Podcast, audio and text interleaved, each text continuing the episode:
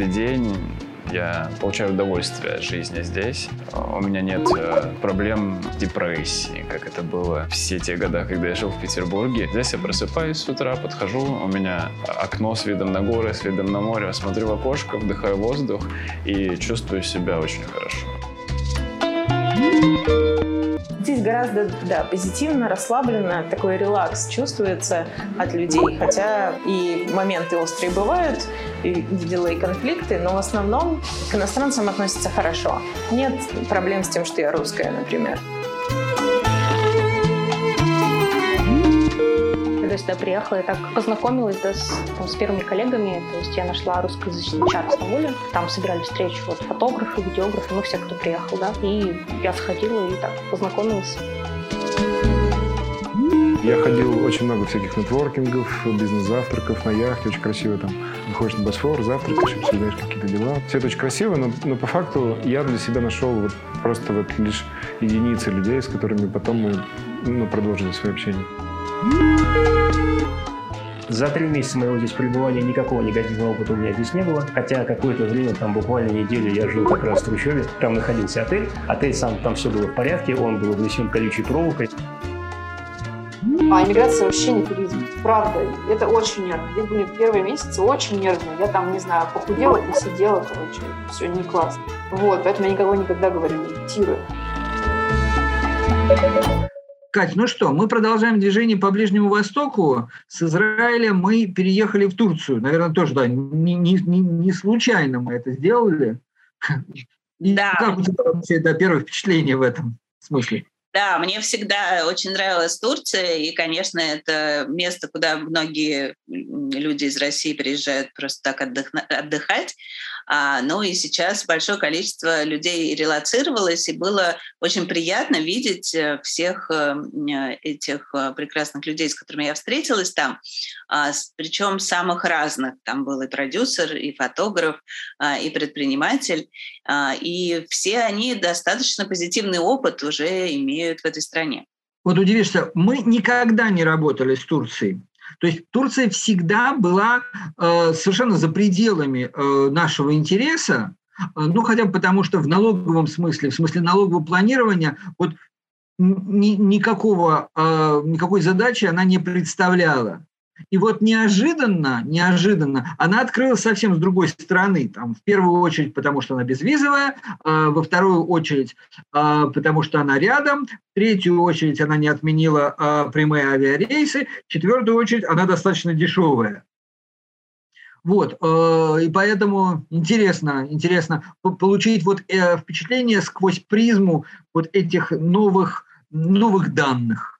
Да, ну и мы говорим в разных выпусках о тех бюрократических перипетиях, которые ждали наших героев, о том, как они открывали банковские счета, о том, как они получали вид на жительство, что, кстати, оказалось совсем несложно. Ну а в этом выпуске давай послушаем, какие первые впечатления они получили от знакомства с этой страной. Турки очень душевные, очень такие добрые люди. Они бывают разные, как и везде, да, но в целом вот у них такая вот открытость, очень такая, какая-то доброта. Они такие очень, очень сплоченные, во-первых. Mm-hmm. Они так уважают друг друга, очень вежливо разговаривают всегда. То есть как-то очень у них такая культура. Я иду по улице, 200 метров, меня обязательно 5-6 человек позовут попить чай с ними, да. Соседи носят мне приготовленную еду, кто-то приносит с огорода, ездят на выходные на дачу, так же, как и в России, привозят помидоры, орехи грецкие. Uh-huh. Сосед приходит вот так в горсть, приносит, говорит, органик. Первое, что меня удивило, это вежливость охранников, которые в действительности пытаются тебе помочь. Например, когда я первый раз в жизни пополняла Istanbul Card транспортную, я не могла разобраться, подошел охранник и помог мне. Uh-huh. Был вежливый, был улыбающийся человек. Это было достаточно удивительно. Ну и вообще здесь гораздо больше позитива, скажем так, на улицах. Можно встретить улыбающихся людей.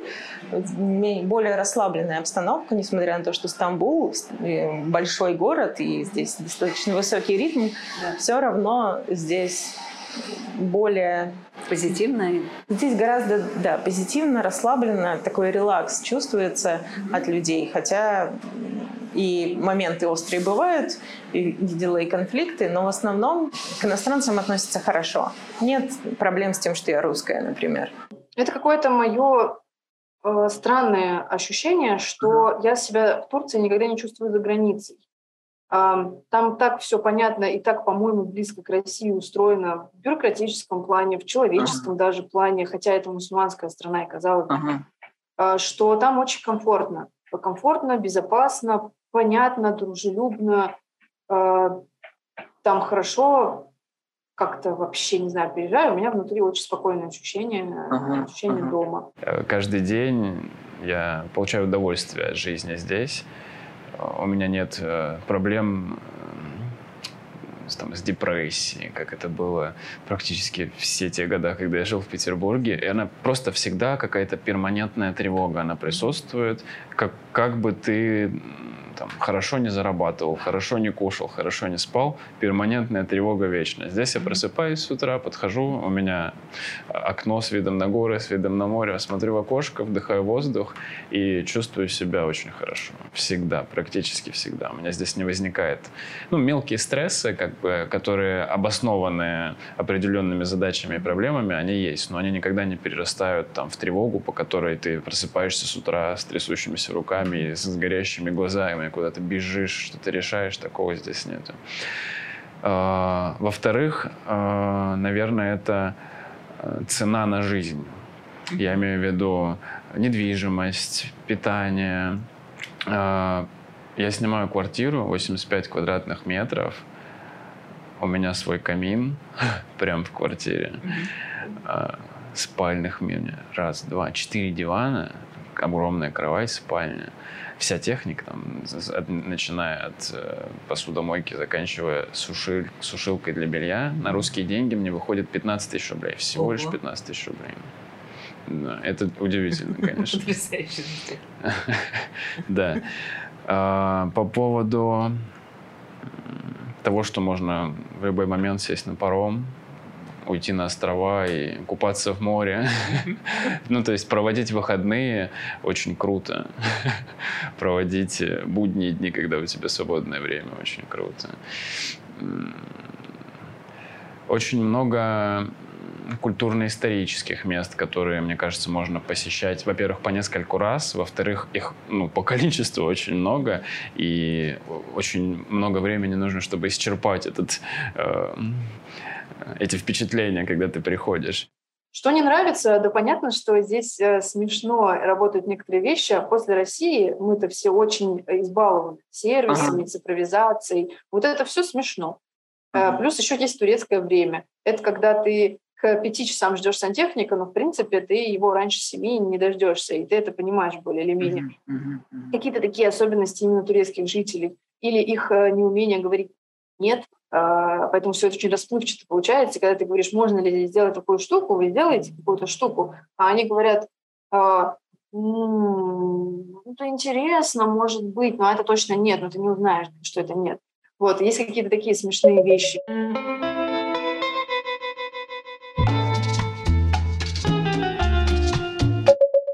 А сколько стоит транспорт? Насколько это все доступно? Достаточно доступно, то есть, по моим ощущениям, даже дешевле, чем в России. Вот, в среднем, там, не знаю, автобус, например, стоит, не знаю, там, 5 лир, то есть это 25 рублей. Ой, или сколько? Даже меньше уже. Я все на старый курс лир ориентируюсь. А Мармарай там где-то 15 лир, там, метробус. Мармарай это кто? Это такая электричка. Это единственный, вот, как сказать, наземный транспорт, понимаю, который пересекает вот, Европу и Азию наземным путем. Вот. Паромы где-то 20 лир в среднем. То есть недорого. Недорого а такси дорогое? Такси, по моим ощущениям, да, дороже, чем в России. Даже вот самое обычное. А какие агрегаторы работают здесь? Uber. Uber работает. И местное. А местное какое? А я местное не знаю, я не пользуюсь, я только Uber. Ну вот они, похожие приложения там есть. Ну да, такси, и тут, конечно, такая система, что постоянно они пытаются поставить цену больше. Там они по счетчику работают. То есть вот такси приехало, это уже там стоит 10 лир. Вот. То есть вот ты садишься и уже 10 лир. Иногда не везут тебе дорогу специально подольше, чтобы побольше списалось. Да. Интересно узнать, насколько здесь много русских, есть ли какой-то комьюнити русскоязычных людей, происходят ли какие-то события, где вообще тусовка, есть ли какая-то, какое-то место, где все сконцентрированы? Достаточно много. Я когда сюда приехала, я так, ну как сказать, познакомилась, да, с первыми коллегами, то есть я нашла русскоязычный чат в Стамбуле, там собирали встречу вот, фотографы, видеографы, ну все, кто приехал, да. И я сходила и так познакомилась. То есть там были только фотографы, видеографы? Ну, из этой сферы, да, там, пассажисты, модели и так далее. И сколько людей было на таком мероприятии? В тот раз, когда я пришла, немного, человек 5. Я была одна девочка. А до этого была какая-то более глобальная встреча. Ну, я на нее не могла попасть, потому что я приехала позже. И вот там, говорят, было очень много людей.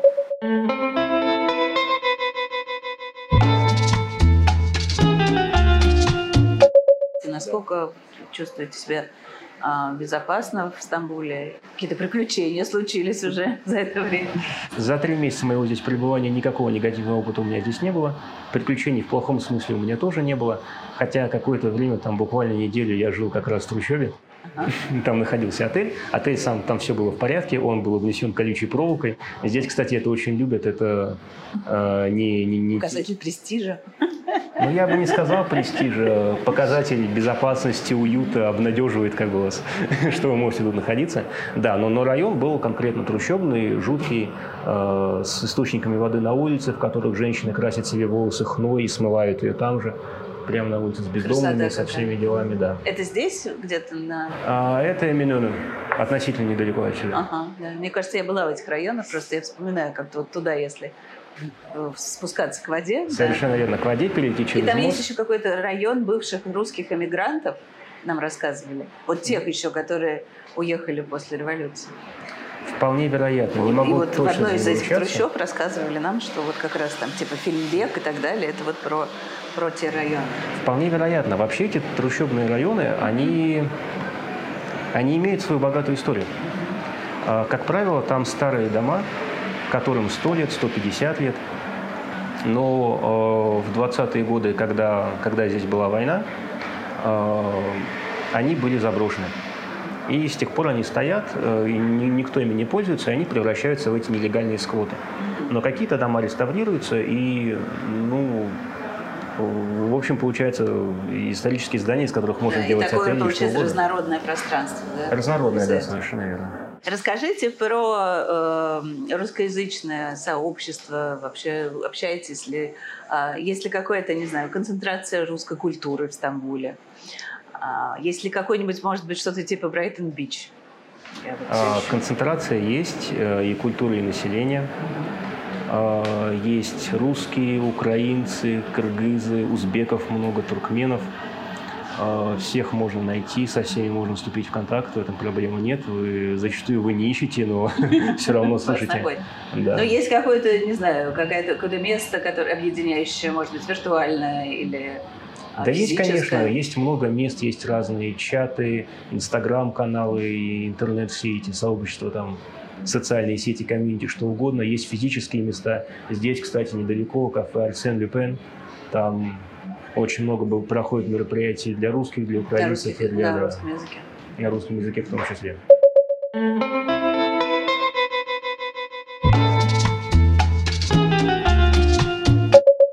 Когда мы с вами обсуждали про выбор недвижимости, про все связанные с ним вопросы и местную специфику, очень специфический и очень местный случай. Я обращался в несколько агентств недвижимости. Я искал специфически именно местные агентства, у которых нет вывесок на английском, на русском. Нашел одно, там был турецкий и арабский язык. Обратился туда. Ну, само по себе оно, конечно, достаточно имеет местный колорит. Недалеко от метро обычный жилой дом, в нем несколько помещений отведено под офисы. Нужно подняться по винтовой лестнице, постучаться в дверь. Я постучался в дверь, меня не открыли. Я постучался еще раз. В конечном итоге дверь мне все-таки открыли. Человек характерно традиционной мусульманской внешности, с большой бородой, босой, стоит на полу. на входе в ванную комнату, показывает мне два пальца, салям алейкум, показывает два пальца и закрывает дверь перед моим носом. Это обозначает, что мне нужно подождать 2 минуты. Ага. Он должен закончить намаз, ага. После этого он сможет со мной поговорить. А вы поняли это сразу? Но мне потребовалось какое-то время, чтобы догадаться. Ага. Но за это время как раз он примерно вернулся. И мы смогли продолжить с ним диалог. То есть это был сотрудник, собственно говоря, этого агентства? Это был владелец этого агентства и его же единственный сотрудник. Ага. Это One Man Army. Да. Очень минималистичное само по себе помещение. Стол, стул. Ну, в общем-то, и все. Ага. Он не владел никакими языками, какими владею я. И то же самое было взаимно. Поэтому язык жестов, Google Translate, ну и какие-то базовый здравый смысл. Мы с ним в итоге довольно долго общались. Общение прерывалось также несколько раз на намаз. Несколько раз? Да. А как часто намаз происходит? Намаз происходит 5 раз в день. Но наше с ним общение длилось больше 1 дня. Да, поэтому я имел возможность приходить еще и еще. И, в общем, да. И в какой-то момент он предложил мне снять комнату у него. Но не у него в квартире, не у него в доме, у него в офисе. У него комната, где сидит он, и рядом соседняя комната. Я принесу тебе туда кровать, через дорогу есть общественная баня, но одно условие – никаких гостей. Это все, что он был в силах найти для вас? Да. Ну, здесь, опять же, эти агентства, они есть ориентированы на разные ценовые категории, на разные потребности. В том районе, где я его встретил, это район Оксарай. Там очень много мигрантов из Ближнего Востока и из Африки. И, как правило, они, как я это понял, не могу ручаться полностью достоверно, но так или иначе очень многие приложения ориентированы на семьи. Что заезжают большие семьи, соответственно, под них ориентирована и ценовая политика, и условия. Ну, я один человек был, наверное, не очень интересен, поэтому приложение такое было не очень... Нет, оно было полностью серьезное, он совершенно был готов не сдавать эту комнату, там не было никаких там, ни шуток, ничего такого, но в конечном итоге, да, я не согласился.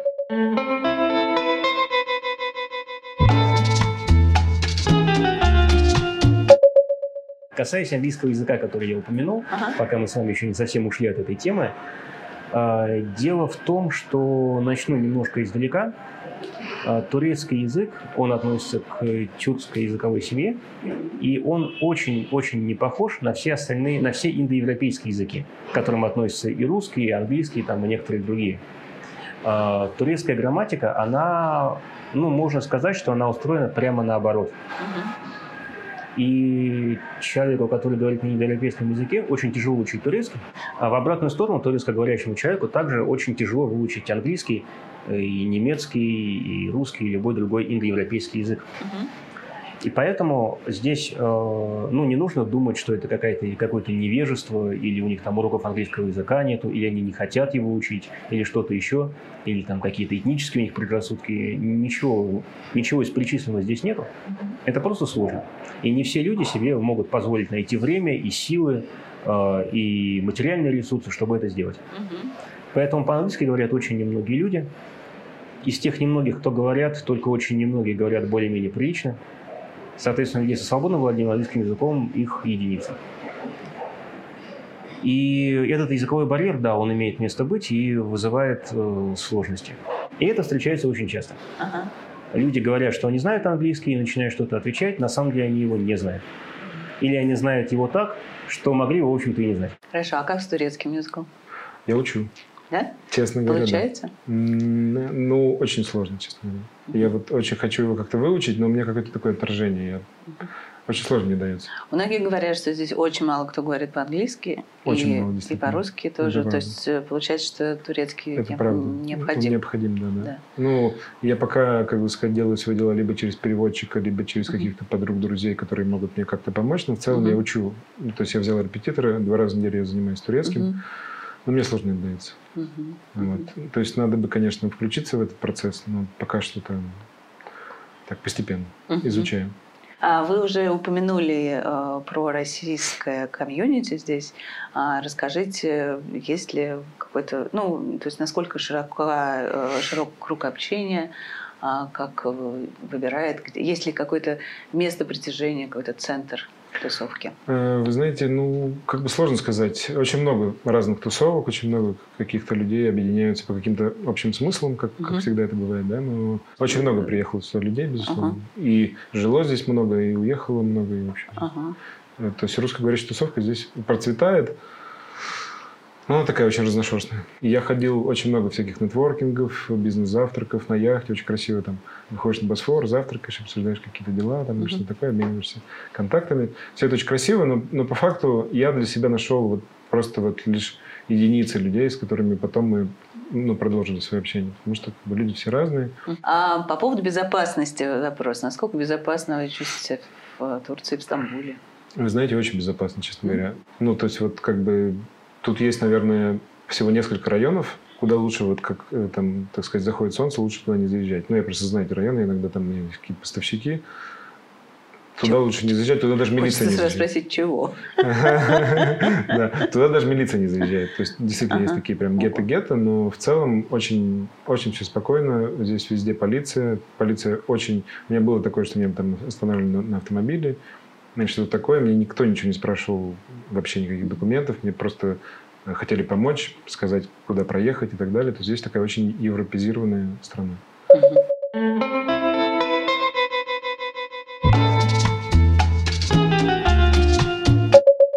Про продуктовую корзину, насколько здесь дорога еда и наш любимый индекс Бигмака. Сколько стоит Бигмак?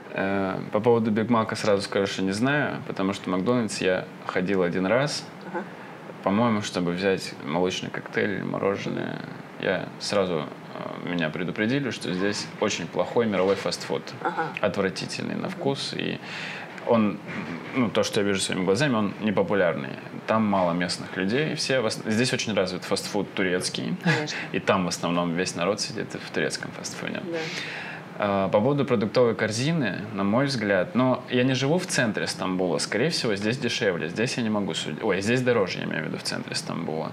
Но там, где я живу, на окраине Стамбула, ну, практически на окраине Стамбула, там очень дешевые продукты. Здесь в одном сетевом супермаркете цены будут отличаться в зависимости от района. Ну, наверное, в России также, в Петербурге, в Москве. Ну, да, конечно. Вот, дешевле, ну, дешевле... От 2 до 10 раз. Лекарственные препараты намного дешевле. Когда я пошел в аптеку там что-то купить, какой-то препарат себе, мне фармацевт сказал цену. Я сказал, я говорю, вот такая цена в России на этот препарат, она была в 11, по-моему, раз больше. Она, ну, у нее вот так глаза закатились ему несколько раз в обратную сторону. Она так сказала, too much. Вот, но, да, препараты здесь дешевле. Овощи, фрукты, ну, тоже относительно России, это намного дешевле. Это всегда свежее. Да, и вкусно. Первое время меня поражало то, сколько стоят орехи, типа фисташки. Килограмм фисташек на наши деньги стоит, ну, 400 рублей примерно. Килограмм хороших крупных фисташек. Да. Там кешью, миндаль и прочее. Я очень люблю орехи в России из-за того, что, ну, там это тысячами рублями измерялось. Ну, для меня это был деликатес, там, типа, когда получил зарплату, и ты на праздник можешь купить себе фисташек. Это значит, ты олигарх на районе. Вот. А здесь это очень доступно. И даже не хочется, когда это так, в таком изобилии. По поводу продуктов, которых мне не хватает, это свинина. Но я сейчас нашел один магазин, но тоже не скажу, где он, потому что там стоит холодильник с колбасой, с салом, и он тонированный, с прозрачными стеклами, но с тонированными. Никто не догадался, что там свинина. Ну, чтобы к ним ходили, наверное, люди, потому что, скорее всего, это будет харам для местных, и там не будут... Это кафе, в котором продают русские продукты, там сгущенку, там продают роллтон, там продают доширак, как в России, там можно какие-то ириски купить тоже, ну, часть российских продуктов, по которым бывает, что ты скучаешь здесь, можно туда пойти вот и купить. Что еще? По каким позициям? Бытовая химия. Бытовая химия – это ну, по сравнению с Россией сейчас, какие цены в России, это что-то вообще очень копеечное. Когда я рассказываю своим родственникам, за сколько я купил там стиральный порошок или зубную пасту, они, ну, они не верят просто, что это такая цена может быть. То есть та зубная паста, которая в России стоит по 1000 рублей, здесь она будет стоить 100 рублей. Порошок, который в России стоит 2000 рублей, здесь это будет стоить 350 рублей. Вот. Что касается цен, да. Намного дешевле. Практически все. Из того, что дороже, я заметил только... Вот вообще, если взять все сферы, это связь, сотовая связь и интернет. Именно мобильный интернет. И бананы. Не знаю почему, но бананы здесь стоят около 300 рублей за килограмм, возможно, даже порой и больше. А иммиграция вообще не туризм. Правда, это очень нервно. Здесь были первые месяцы очень нервные. Я там, не знаю, похудела, посидела, короче. Это все не классно. Вот, поэтому я никого никогда, говорю, не агитирую. Они не могут это потянуть и уезжают. В России вроде спокойненько. Есть прекрасный эффект возвращения в Россию. Кто-то здесь был перевалочный. Все сделали, пережили все, что нужно было здесь пережить, и уже сделали себе рабочую визу или какие-то подмутили варианты, релокацию, устроились на новую работу, и дальше переезжать в более, ну, скажем так, развитые страны. Там Португалию какую-нибудь, кто-то прям перемещается на другой континент, ну, в Европу так больше, конечно, переезжает. Вот. Есть люди, которые вернулись, пожили в разных странах, и подумали, что в Турцию стоит переехать, это еще какая-то волна. И сейчас есть же вот эта приличная волна людей, которые очень серьезно ко всему отнеслись, в России сделали много дел, что-то продали, что-то купили, потому что самое сложное – это продать что-то в России и деньги сюда вывести. Это же не понимаю. Это самая сейчас тупая такая задача. Вот, но сложная и неприятная. Потому что тенек-то тоже шмонает, например, а это только тенек. Есть еще замечательные банки. Вот. Люди уезжают. И смешно, что люди уезжают на лето, потому что здесь жарко. Очень много людей уехало в Россию. Я сама из-за здоровья и работы провела там 1,5 месяца, вернулась, а тут как раз уже и ничего. Вот, можно жить дальше нормально, по погоде. Кому-то не живется, кто-то очень плохо, печально, когда люди приезжают в страну, которую они прям не любят, например. Или они не знают, что это будет, им не нравится, они ноют.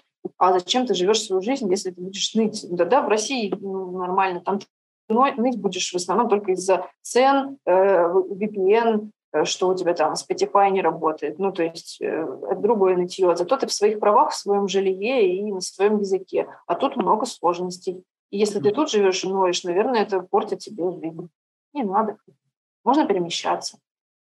Тут попробовать, там попробовать. Хорошая стратегия, многие мои знакомые ее используют, это переехать на месяц, на два в страну, окунуться, то есть это уже будет не туризм, ты других послушаешь, посмотришь, как жизнь устроена, и потом примешь для себя решение. В Турции идеально, у нас есть вот эти 2 месяца без визы.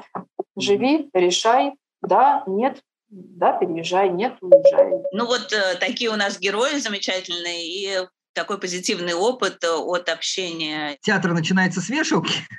Это Турция начинается с вешалки. Но теперь нам предстоит самый более серьезный разбор этой страны, где там мы поговорим и про вид на жительство, и про банки, и про цены, и про жилье, и про кучу практических проблем, которые приходится решать релокантам. Смотрите наши следующие выпуски о Турции.